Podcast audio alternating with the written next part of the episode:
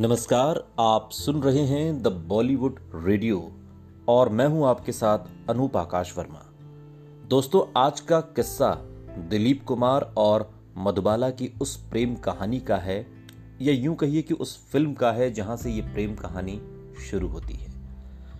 मधुबाला और दिलीप कुमार एक दूसरे से बेइंतहा मोहब्बत करते थे।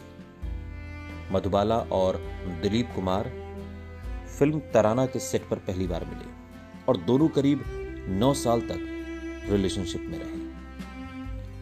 पहली बार मिले से यहाँ मतलब पहली बार प्रेम की नज़रों से मुलाकात का है। बेइंतहा मोहब्बत करने वालों का जब ज़िक्र आता है तो उस फहरिस्त में मधुबाला और दिलीप कुमार का नाम भी शान से लिया जाता है। दोनों एक दूसरे से बेइंतहा मोहब्बत करते थे।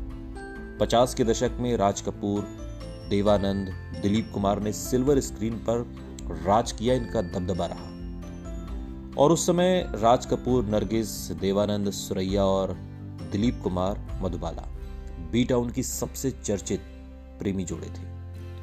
हालाँकि इन तीनों जोड़ियों की प्रेम कहानी अंजाम तक नहीं पहुँची। मधुबाला और दिलीप कुमार पहली बार तराना के सेट पर मिले थे और दोनों के बीच एक रिश्ता बन गया। दोनों करीब नौ साल तक रिलेशनशिप में थे। मधुबाला बहुत खूबसूरत थी। उनके डायरेक्टर से लेकर एक्टर्स सभी दीवाने थे। मुगले आज़म, तराना, संगदिल और अमर में दिलीप कुमार और मधुबाला की जोड़ी ज़बरदस्त हिट रही। दिलीप कुमार मधुबाला से शादी करने को तैयार थे, वो शादी करना चाहते थे। साल 1956 में ढाका की मलमल फ़िल्म की शूटिंग के दौरान दिलीप कुमार ने मधुबाला से कहा था चलो मेरे घर, आज ही शादी कर लेते हैं। घर में काजी इंतज़ार कर रहे हैं। दिलीप कुमार की यह बात सुनकर मधुबाला रोने लगी। दिलीप कुमार ने कहा कि अगर तुमने मेरी बात नहीं मानी तो मैं कभी तुम्हारे पास लौट कर नहीं आऊँगा।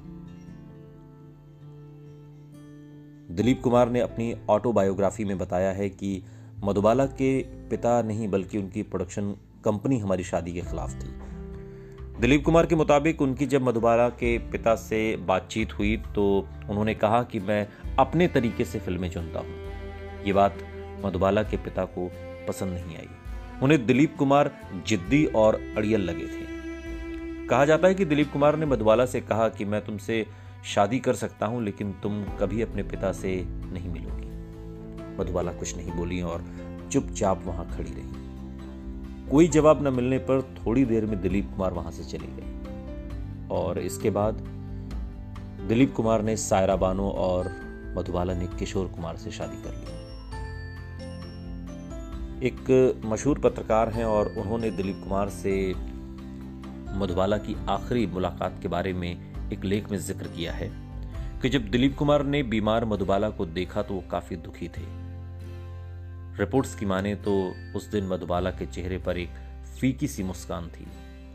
मधुबाला ने दिलीप की आँखों में देखते हुए कहा, मैं बहुत खुश हूँ कि हमारे शहजादे को उसकी शहजादी मिल गई। सुनते रहिए, द बॉलीवुड रेडियो, सुनता है सारा इंडिया।